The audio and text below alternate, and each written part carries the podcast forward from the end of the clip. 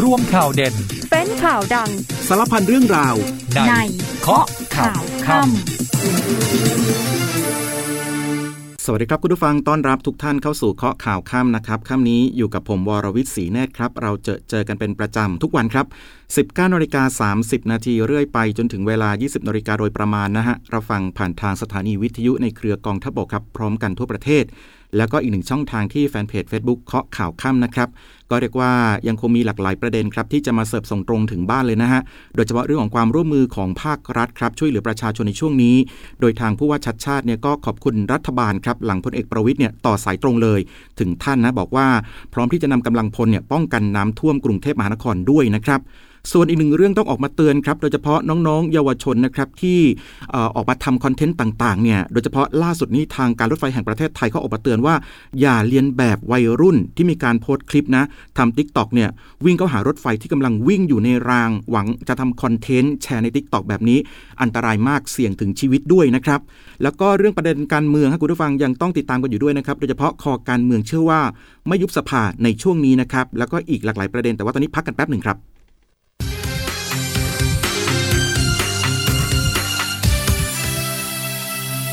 กลับมาเคาะข่าวค่ำกันต่อนะครับคุณผู้ฟังช่วงแรกนี่ก็มาในส่วนของสุดสถานการณ์น้ำท่วมกันก่อนละกันนะครับจากทางกรมป้องกันและบรรเทาสาธารณภัยนะฮะเขาก็พบว่าหลายพื้นที่เนี่ยระดับน้ำลดลงครับแล้วก็หลายจังหวัดยังทรงตัวอยู่ด้วยนะครับ ขณะที่หน่วยงานที่เกี่ยวข้องเนี่ยก็มีรายงานพื้นที่ที่ยังต้องเฝ้าระวังขณะนี้ก็แบ่งเป็นพื้นที่ที่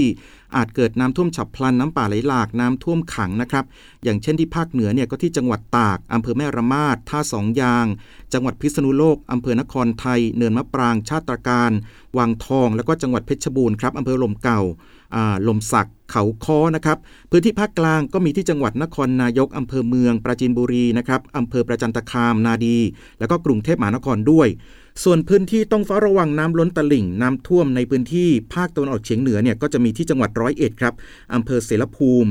จังหารโพนทอง จังหวัดมหาสารคามนะครับอำเภออำเภอเมืองกันทรรักษ์แล้วก็จังหวัดอุบลราชธานีอำเภอเมือง พื้นที่ภาคกลางก็มีที่จังหวัดอ่างทองครับอำเภอป่าโมก วิเศษชัยชาญแล้วก็พระนครศรีอยุธยาอำเภอเสนาผักไห่บางบาน บางไทรบางประหันนะครับ ซึ่งพื้นที่ตรงนี้เนี่ยก็เรียกว่ามีประชาชนได้รับผลกระทบกว่า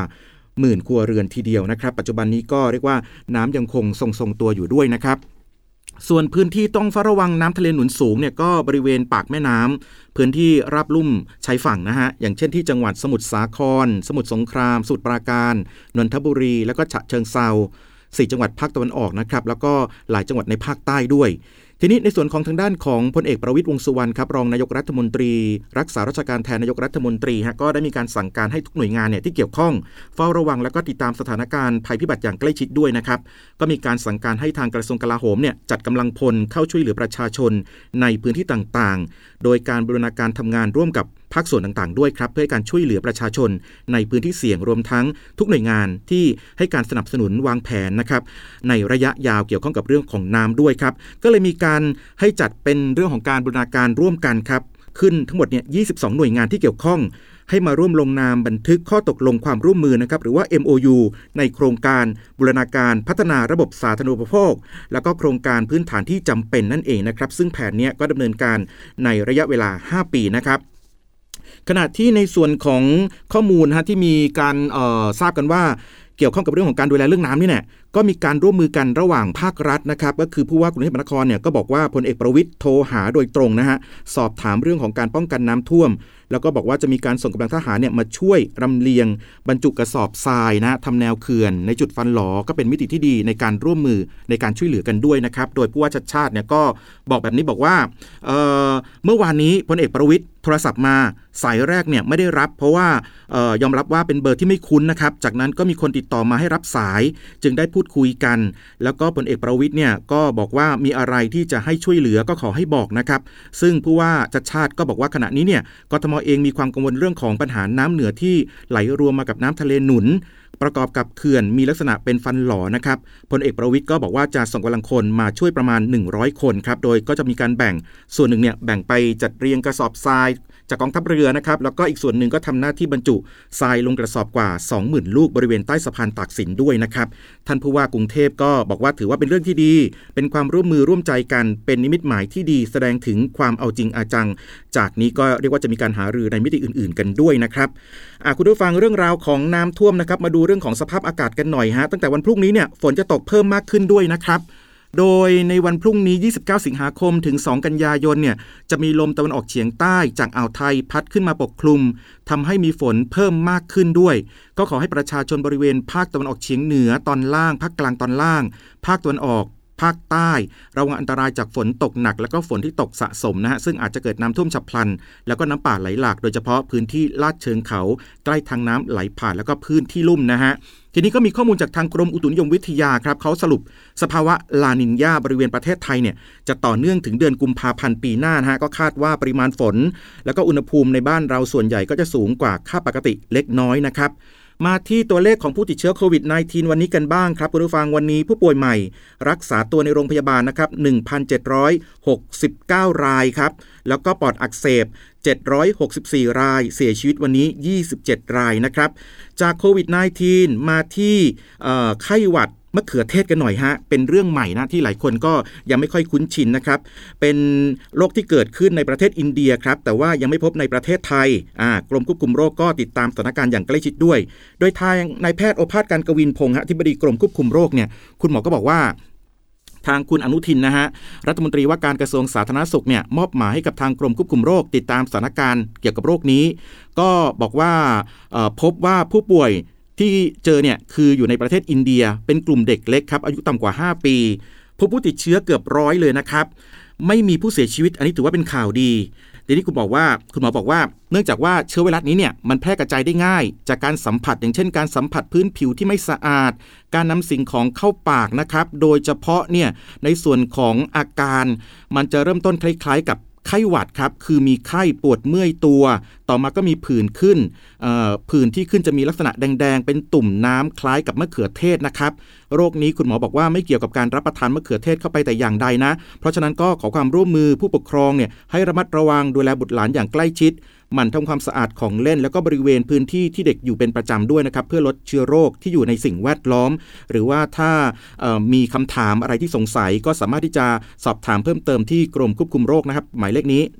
1422 นั่นเอง แล้วก็มีข้อมูลจากทางด้านของศาสตราจารย์ในแพทย์ ยงผู้วรวันฮะ หัวหน้าศูนย์ผู้เชี่ยวชาญเฉพาะทางด้านไวรัสวิทยาคลินิกนะครับภาควิชากุมารเวชศาสตร์คณะแพทยศาสตร์จุฬาลงกรณ์มหาวิทยาลัย คุณหมอก็โพสต์ข้อความเกี่ยวข้องกับเรื่องของโรคนี้ด้วยนะคุณหมอก็บอกว่า โรคนี้เนี่ยไม่รุนแรงแล้วก็หายได้เองนะครับตอนนี้ไม่มีผู้ใดเสียชีวิตครับจากเรื่องของโรคไข้หวัดเมื่อเขือเทศฮะมาที่อีกหนึ่งเรื่องครับคุณผู้ฟังเกี่ยวข้องกับเรื่องของ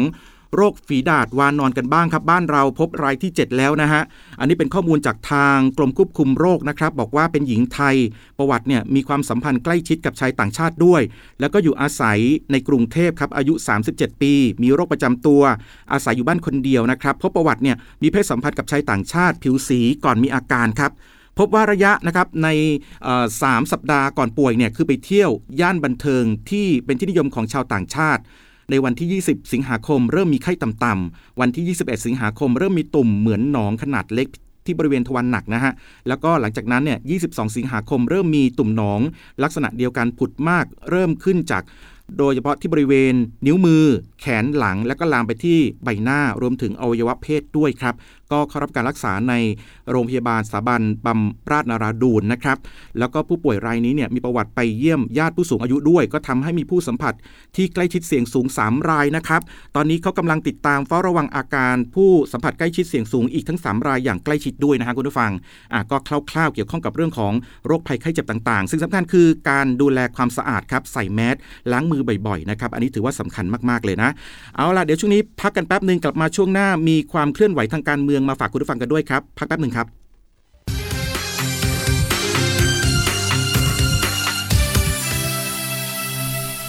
กลับมาเคาะข่าวค่ำกันต่อนะครับคุณผู้ฟังก็ทักทายคุณผู้ฟังทางแฟนเพจ Facebook เคาะข่าวค่ำด้วยนะครับ หลายท่านก็มาพูดคุยกันแล้วก็ทักทายอย่าลืมกดไลค์กดแชร์กันด้วยนะครับ มาที่ความเคลื่อนไหวการเมืองกันบ้างครคุณผู้ฟังก็ต้องจับตากันที่วันพรุ่งนี้นะครับที่กระทรวงกลาโหมเนี่ยเขาจะจัดนิทรรศการ อุปกรณ์ป้องกันประเทศที่อาคาร Challenger ครับศูนย์แสดงสินค้าและการประชุม Impact เมืองทองธานี ก็ต้องรอติดตามว่าพลเอกประยุทธ์จันโอชาในฐานะรัฐมนตรีว่าการกระทรวงกลาโหมเนี่ยจะไปร่วมงานด้วยหรือไม่นะครับ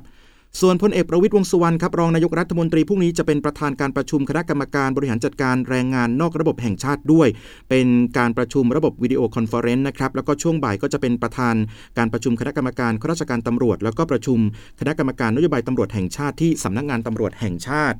ส่วนการประชุมคณะรัฐมนตรีในวันอังคารนี้ฮะพลเอกประวิตรก็จะทำหน้าที่ประธานการประชุมในฐานะรักษาราชการแทนนายกรัฐมนตรีนะครับก็ต้องรอติดตามว่า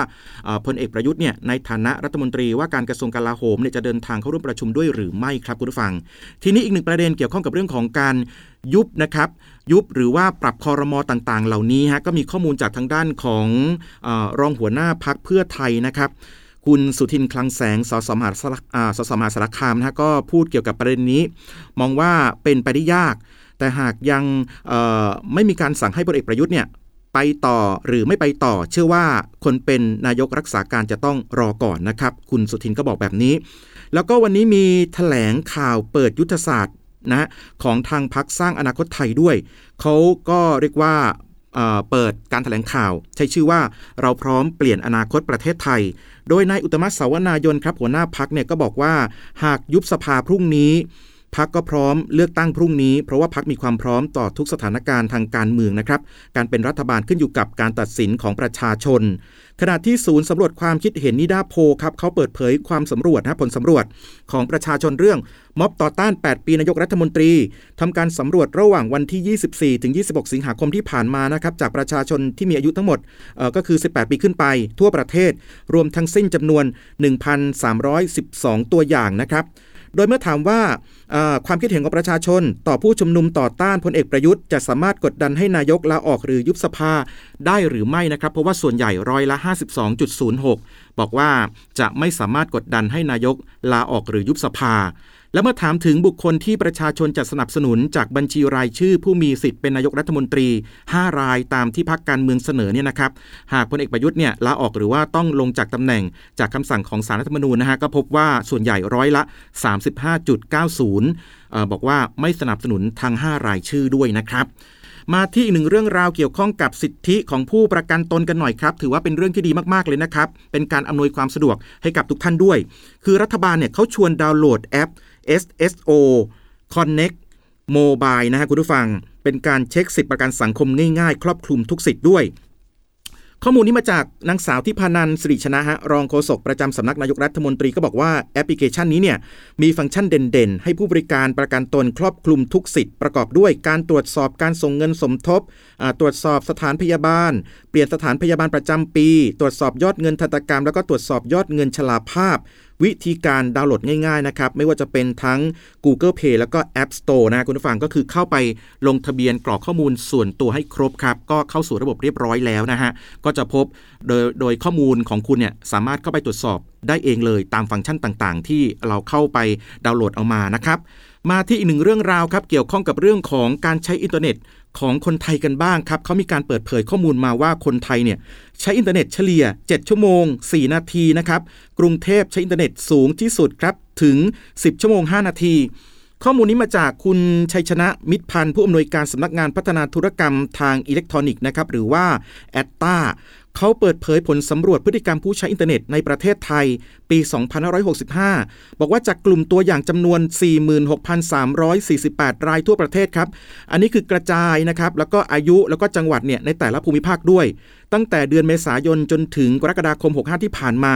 พบว่า Gen Y ครับคือช่วงอายุ 22-41 ปีเนี่ยใช้อินเทอร์เน็ตมากที่สุดคือ 8 ชั่วโมง 55 นาทีนะครับคุณผู้ฟัง ทีนี้มาดูในภาพรวมเพราะว่าคนไทยเนี่ยใช้อินเทอร์เน็ตเฉลี่ย 7 ชั่วโมง 4 นาที โดยกลุ่มตัวอย่างที่อาศัยอยู่ในกรุงเทพมหานคร ใช้อินเทอร์เน็ตสูงที่สุดนะฮะแล้วก็เรียกว่าใช้ถึง 10 ชั่วโมง 5 นาทีส่วนที่น้อยที่สุดคือภาคใต้ครับ เฉลี่ยอยู่ที่ 5 ชั่วโมง 35 นาที และพิจารณาตามอาชีพพบว่าข้าราชการเจ้าหน้าที่รัฐครับ ติดอันดับหนึ่งเลยนะฮะ คือใช้อินเทอร์เน็ตมากที่สุดนะครับในสื่อโซเชียล ส่วนกิจกรรมออนไลน์ที่มีแนวโน้มเติบโตอย่างต่อเนื่องก็คือเป็นกิจกรรมติดต่อสื่อสารออนไลน์ กิจกรรมออนไลน์เพื่อความบันเทิงนะครับอ่าก็ยังไงก็ใช้อินเทอร์เน็ตได้นะ แต่ว่าอย่าทำให้สุขภาพสายตาเสียด้วยนะครับ เพราะว่าบางครั้งเนี่ยใช้เยอะเกินไป บางคนก็เล่นในที่มืดๆด้วยนะครับ ก็ต้องระมัดระวังดูแลเรื่องของสุขภาพกันด้วยนะครับ พูดถึงเรื่องของการใช้สื่อออนไลน์ครับอีก อีกส่วนหนึ่งก็เกี่ยวข้องกับเรื่องของการรับสมัครงานทางออนไลน์ด้วย คือมีข้อมูลจากทางกระทรวงการต่างประเทศเนี่ยเขาเตือนคนไทยที่สมัครหางานนะครับผ่านช่องทางสื่อสังคมออนไลน์ เพื่อไปทำงานในต่างประเทศ ข้อมูลนี้มาจากทางด้านของคุณธานีแสงรัตน์ครับอธิบดีกรมสารนิเทศโฆษกกระทรวงการต่างประเทศนะครับ ก็ขอแจ้งเตือนผู้ที่มีความประสงค์เนี่ยจะไปทำงานในต่างประเทศกำลังมองหางานผ่านช่องทางสื่อสังคมออนไลน์นะครับโดยเฉพาะ Facebook แล้วก็กลุ่มไลน์เนี่ยบอกว่าให้พึงระวังเลยแล้วก็อย่าลงเชื่อ อย่างเช่นไปทำงานในเมียนมาเนี่ยนะครับ ย่าลงเชื่อประกาศรับสมัครคนไทยอ่าตัวอย่างเช่น เพศหญิงบุคลิกดีทำงานตำแหน่งพนักงานต้อนรับในสถานบันเทิง โรงแรมหรือว่าคาสิโนนะครับมีเงินเดือนสูง เมื่อเดินทางไปถึงเมียนมาแล้วคุณผู้ฟังก็จะถูกบังคับให้ขายบริการทางเพศ หากไม่ยินยอมก็จะถูกกักขังทำร้ายร่างกายนะครับหรือว่าส่งขายต่อให้นายจ้างรายอื่นต่อไปครับไปที่อีกหนึ่งประเทศครับในส่วนของการออกไปทำงานในกัมพูชานะครับ ก็ขอให้ระวังอย่าหลงเชื่อประกาศรับสมัคร แอดมินออนไลน์หรือว่าเจ้าหน้าที่การตลาดที่ไม่ต้องมีประสบการณ์ทำงานนะครับ คือเมื่อเดินไปถึงที่ประเทศเนี่ยเดินทางไปถึงกัมพูชาแล้วเนี่ยนายจ้างก็จะบังคับให้ทำงานเป็นแก๊ง call center หลอกลวงคนไทย หรือว่าชักชวนให้เล่นการพนันออนไลน์นั่นเอง นอกเหนือจากนั้นครับคุณผู้ฟังในส่วนของการทำงานในประเทศฟิลิปปินส์อย่าหลงเชื่อประกาศรับสมัครตำแหน่งงานนะครับเมื่อเหยื่อเดินทางไปถึงฟิลิปปินส์แล้วก็จะถูกบังคับให้เซ็นสัญญาทำงานที่ไม่เป็นธรรม ถูกยึดหนังสือเดินทาง ให้ทำงานหนักไม่ได้รับค่าตอบแทนที่ตกลงกันไว้ และถูกบังคับให้หาลูกค้ามาเล่นพนันออนไลน์ด้วยนะครับคุณผู้ฟังคือทั้งหมดนี้เนี่ยการให้ความช่วยเหลือกับประเทศไทยเนี่ย ไม่สามารถดำเนินการได้ในเวลาอันรวดเร็วนะครับ เนื่องจากว่าจะต้องเป็นไปตามกระบวนการของทางการของแต่ละประเทศนั้นๆด้วย และเมื่อเหยื่อเนี่ยได้รับการช่วยเหลือกลับมาแล้วครับ ยังต้องเสียค่าปรับตามกฎหมายของไทยด้วยนะครับ เนื่องจากว่าอะไร เนื่องจากว่าท่านเนี่ยเดินทางออกไปนอกประเทศโดยผิดกฎหมายนั่นเองนะครับ เพราะฉะนั้นผู้ที่สนใจไปทำงานต่างประเทศควรที่จะพิจารณาสมัครงานจากประกาศครับ สมัครงานของหน่วยงานภาครัฐหรือเอกชน ที่มีความน่าเชื่อถือนะครับ มีการประกาศรับสมัครงานอย่างเป็นทางการสื่อโซเชียลดูได้ แต่ว่าอย่าไปหลงเชื่อนะคุณผู้ฟังนะ มาที่อีกหนึ่งเรื่องราวครับ เรื่องราวที่เกี่ยวข้องกับการปรับปรามผู้ทำผิดกฎหมายที่เกี่ยวข้องกับเรื่องของสรรพสามิตนะครับโอ้โห เรียกว่ารัฐบาลเอาจริงครับ 10 เดือนเนี่ยจับกลุ่ม 24,000 คดีนะครับ โดยทางนางสาวรัชดาธนาดิเรก รองโฆษกประจำสำนักนายกรัฐมนตรีก็เปิดเผยถึงผลการปราบปรามผู้กระทำความผิด กฎหมายสรรพสามิตทั่วประเทศครับปีงบประมาณ 2565 ตั้งแต่วันที่ 1 ตุลาคม 64 ถึง 25 สิงหาคม 65 นะครับ พบว่ามีการกระทำความผิดจำนวนกว่า 24,000 คดี คิดเป็นเงินค่าปรับ 450 กว่าล้านบาทนะครับ ก็แยกเป็นสุราเนี่ยมากที่สุดครับจำนวนถึง 13,400 กว่าคดีครับค่าปรับ 117 กว่าล้านบาทนะครับยาสูบจำนวน 8,400 กว่าคดีค่าปรับ 228 กว่าล้านบาทครับไพ่จำนวน 363 คดี ค่าปรับ กว่า3ล้าน5แสนกว่าบาทนะคุณผู้ฟังก็เรียกว่าเป็นการเอาจริงเอาจังของทางภาครัฐนะครับ โดยเฉพาะเรื่องของผู้ที่ลักลอบขนสินค้าได้ต่างๆเนี่ยแล้วก็หลบเลี่ยงการเสียภาษีจากทางสรรพสามิตต่างๆ เหล่านี้นะครับก็พยายามที่จะให้ทุกคนเนี่ยเข้ามาอย่างถูกต้องนะครับคุณผู้ฟัง ทีนี้ถ้าเกิดว่าพี่น้องประชาชนทราบเบาะแสการกระทำความผิดต่างๆ เกี่ยวกับสินค้าที่ต้องเสียภาษี แล้วก็หลบหนีไม่ยอมเสียภาษีเนี่ยสามารถที่จะแจ้ง call center นะครับหมายเลขนี้ 1713ครับได้ตลอด 24 ชั่วโมง กรมสรรพสามิตก็จะปกปิดข้อมูลของผู้แจ้งเบาะแสเป็นความลับด้วยนะครับมาอีกหนึ่งเรื่องครับ เรื่องราวที่เกี่ยวข้องกับหลาย ๆ คนที่โดยเฉพาะน้อง ๆ เยาวชนวัยรุ่นครับ ที่ชอบทำคอนเทนต์เรียกยอดไลค์นะ คุณผู้ฟัง คือเรียกว่าเป็นเหตุการณ์ที่อันตรายมาก ๆ คือเป็นคลิปของน้องคนหนึ่งผู้ชายครับเขาวิ่งเข้าหารถไฟ โอ้ในระหว่างที่รถไฟกำลังวิ่งเข้ามาเนี่ยนะครับทางรถไฟเขาก็บอกว่าเตือนเลยว่ามันอันตรายมากๆ โดยข้อมูลนี้ครับจากทางด้านของคุณเอกรัตน์ศรีอรยันอรยันพงศ์นะฮะผู้อำนวยการศูนย์ประชาสัมพันธ์การรถไฟแห่งประเทศไทยก็บอกว่ามีคลิปที่เยาวชนเนี่ยพยายามวิ่งเข้าหารถไฟ ขณะที่วิ่งมาด้วยความรวดเร็วด้วยนะครับแล้วก็มีพนักงานเนี่ยขับรถต้องเปิดวีดสัญญาณครับเตือนเป็นแนว จังหวะของคือป้องกันความปลอดภัยนะครับเป็นการแจ้งเตือนนั่นเอง คือเหตุการณ์นี้เกิดขึ้นเมื่อวันที่ 25 สิงหาคมนะครับคุณผู้ฟังเป็นขบวนรถไฟดีเซล รางปรับอากาศที่ 22 เดินทางรับส่งผู้โดยสารจากสถานีอุบลราชธานีปลายทางสถานีกรุงเทพนะครับระหว่างที่ขบวนเนี่ยวิ่งผ่านสถานีสีคิ้ว จังหวัดนครราชสีมา ช่วงเวลาทุ่มครึ่งครับมีเยาวชนเนี่ยวิ่งเข้าหาขบวนรถไฟที่วิ่งมาด้วยความรวดเร็ว พนักงานก็เลยต้อง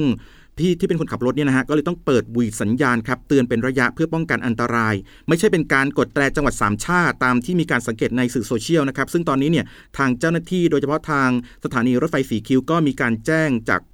ให้กับทางตำรวจนะครับเพื่อเป็นหลักฐานแล้วก็จะได้นำเยาวชนคนนี้เนี่ยมาว่ากล่าวตักเตือนต่อไปด้วยนะฮะคุณผู้ฟังนะครับ มาที่อีกหนึ่งเรื่องราวครับ เรื่องราวที่เกี่ยวข้องกับเรื่องของการจับกลุ่มพนักงานการเงินของบริษัทอสังหาริมทรัพย์แห่งหนึ่งนะครับ โดยทางตำรวจกองปราบเนี่ยเขาก็จับกลุ่มได้ คือเป็นการทำความผิดครั้งนี้ นับร้อยครั้งทีเดียวฮะเสียหายกว่า 18 ล้านบาทนะครับเขาจับกลุ่มผู้ต้องหารายนี้คือนางสาวอนิสาอายุ 46 ปีครับเป็นผู้ต้องหาตามหมายจับสารอาญาข้อหาลักทรัพย์นายจ้างแล้วก็ร่วมกันลักทรัพย์หรือว่ารับของโจรนะครับพฤติการของผู้ต้องหาคือเมื่อปี 56 เนี่ยบริษัทก็รับคนนี้เข้าทำงานเป็นลูกจ้างในตำแหน่งของเจ้าหน้าที่การเงิน ก็มีหน้าที่ในการกรอกข้อความรายละเอียดต่าง ๆ เกี่ยวกับเช็คนะครับและต่อมาในเดือนตุลาคมปี 61 ครับคุณผู้ฟังก็พบว่าเช็คที่ใช้สำหรับสั่งจ่ายเนี่ยในการดำเนินธุรกรรมต่างๆ ของบริษัทเนี่ยถูกลายมือชื่อสั่งจ่ายให้กับบุคคลอื่นที่ไม่ได้มีส่วนเกี่ยวข้องนะครับ ซึ่งการกระทำครั้งนี้เนี่ยเป็นระยะเวลาตั้งแต่ปี 57 ถึงปี 61 ทั้งสิ้นเนี่ยรวม 219 ครั้งครับ เป็นเงินมากกว่า 18 ล้านบาท ทางตำรวจก็จับกลุ่มตัวของนางสาวอนิสราได้นะครับ แต่ว่าผู้ต้องหาเนี่ยยังให้การปฏิเสธทุกข้อกล่าวหาด้วยนะครับ มาที่อีกหนึ่งเรื่องครับ เรื่องราวที่เกี่ยวข้องกับอาหารแปรรูปกันหน่อยครับคุณผู้ฟัง น่ารู้มากๆ เกี่ยวข้องกับเรื่องนี้ หลายคนชอบรับประทานนะครับ คือถ้าทานมากเกินไปเนี่ย มันเสี่ยงขาดสารอาหารก็ส่งผลเสียให้แก่ก่อนวัยด้วย โดยทางางนายแพทย์สุวรรณชัยวัฒนายิ่งเจริญชัยครับอธิบดีกรมอนามัยนะฮะคุณหมอก็บอกว่า ตอนนี้เนี่ยประชาชนมีแนวโน้ม ในการบริโภคอาหารสำเร็จรูปนะครับหรือว่าอาหารแปรรูปมากขึ้นอย่างเช่น มันฝรั่งทอดน้ำอัดลมไส้กรอกรมควันเบคอนแฮม ขนมขบเคี้ยวต่างๆนะครับหรือว่าจะเป็นบะหมี่กึ่งสำเร็จรูปเนี่ยคืออาหารพวกนี้ถ้ากินมากเกินไปครับก็ทำให้ร่างกายเนี่ยเสี่ยงขาดสารอาหารสำคัญ ไม่ว่าจะเป็นวิตามินแล้วก็แร่ธาตุนะครับ ทีนี้เนี่ยพอร่างกายขาดสารอาหารเหล่านี้ก็จะส่งผลให้เซลล์ถูกทำลายได้ง่ายครับ ผิวหนังก็จะเหี่ยวย่น เกิดริ้วรอยก่อนวัยอันควรนั่นเองครับ เพราะฉะนั้นคุณหมอแนะนำว่ากินอาหารนะครับที่จะช่วยในการบำรุงดูแลสุขภาพให้แข็งแรง ช่วยบำรุงสมองได้ก็คือ กินผักผลไม้ให้มากๆครับ กินธัญพืชไม่ขัดสีนะครับ หรือว่าจะเป็นโปรตีนจากปลา ไข่นมเนื้อสัตว์ไม่ติดมัน อันนี้ก็เรียกว่าช่วยในการบำรุงและก็ดูแลสุขภาพกันได้ด้วยนั่นเองนะครับคุณผู้ฟัง เพราะฉะนั้นอย่าลืมนะ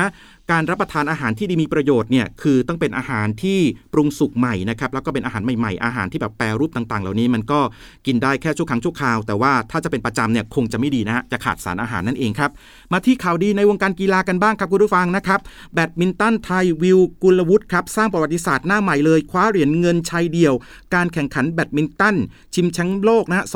2022 ต้องขอปรบมือให้เลยนะครับคุณผู้ฟังได้เหรียญเงินไปแล้ว ส่วนอีกหนึ่งคู่ครับคุณผู้ฟังเอิร์ธพุทธิตาสุพัจิรกุลกับปอป้อซับซีรี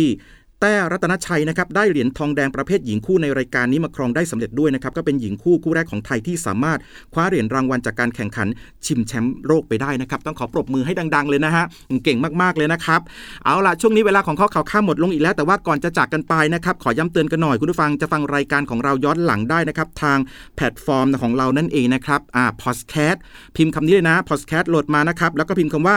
News เคาะข่าวค่ำนะครับมีรายการเคาะข่าวค่ำฟังย้อนหลังกันได้นะจ๊ะ เอาละวันนี้เวลาหมดแล้วนะครับ คุณผู้ฟังอย่าลืมดูแลสุขภาพกันด้วย ฝนตกอากาศเปลี่ยนนะครับ แล้วก็ไปไหนมาไหนก็อย่าลืมนะใส่แมสก์ใส่ผ้าปิดปากจมูกด้วยนะครับ แล้วก็รวมไปถึงเรื่องของการดูแลความสะอาดสุขภาพร่างกายของเรานะครับสำคัญมากๆเลยนะ วันนี้เวลาหมดแล้วนะครับลากันไปก่อน สวัสดีครับ กข่าวทั้งวันให้คุณรู้ข่าวไม่ตกประเด็น ช่วงเคาะข่าวค่ำกับพิธีกรคนข่าว พบกันทุกวันจันทร์ถึงวันอาทิตย์ไม่ควรพลาด เพราะคุณจะไม่ตกข่าวที่คิดแล้วเคาะ ทุกวันส่งตรงถึงคุณ ตั้งแต่เวลา 19นาฬิกา30 นาทีถึง 20นาฬิกาโดยประมาณ ทางสถานีวิทยุในเครือกองทัพบบก